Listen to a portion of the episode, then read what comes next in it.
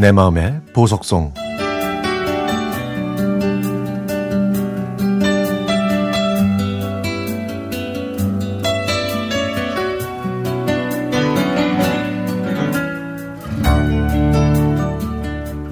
친한 사람이 제주도 숙박권을 주는 바람에 저희 부부는 제주도로 향했습니다.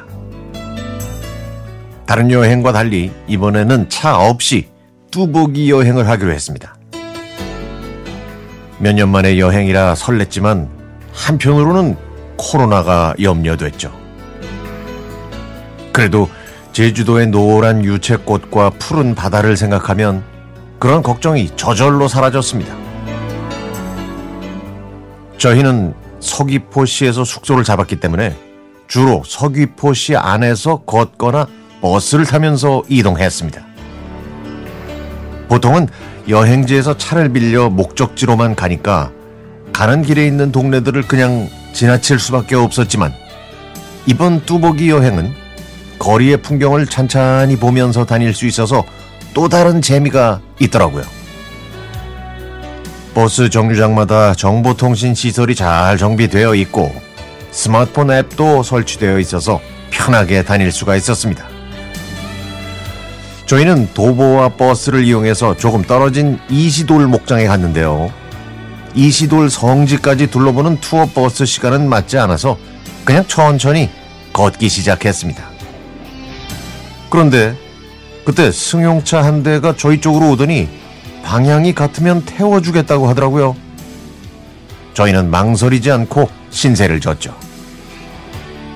덕분에 1시간 동안 걸어야 하는 거리를 10분 만에 도착할 수 있었습니다. 저희는 이 일로 제주도민이 무척 친절하다는 인상을 처음 받았네요.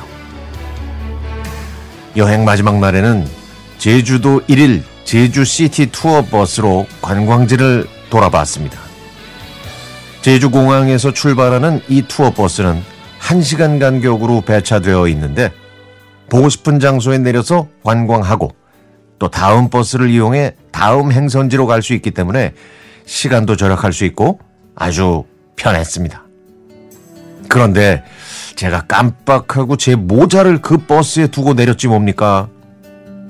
저는 부랴부랴 투어 회사에 전화를 걸어서 모자가 있는지 확인을 했더니 다행히 모자는 제가 앉았던 자리에 그대로 있었고 결국 그 모자를 찾을 수가 있었습니다.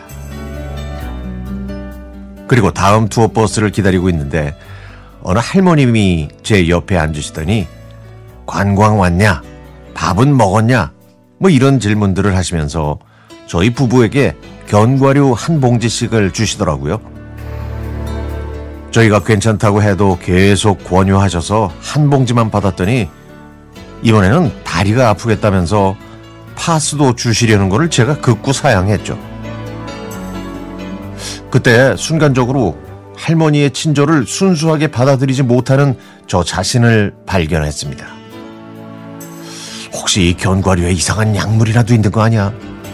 파스에 무슨 독한 게 묻은 건 아닐까? 이런 생각이 들면서 선의를 호의로 받아들이지 못했던 거죠. 비록 순간적이었지만 그런 생각을 했다는 제 자신이 싫었고 마음이 씁쓸해졌습니다. 많이 늦었지만 지금이라도 할머님께 진심으로 죄송하다는 말씀 꼭 드리고 싶어요. 제주도에서 보낸 3박 4일 뚜벅이 여행은 저에게 고마운 마음으로 제 자신을 뒤돌아보게 만든 소박하고 순수한 그런 여행이었습니다.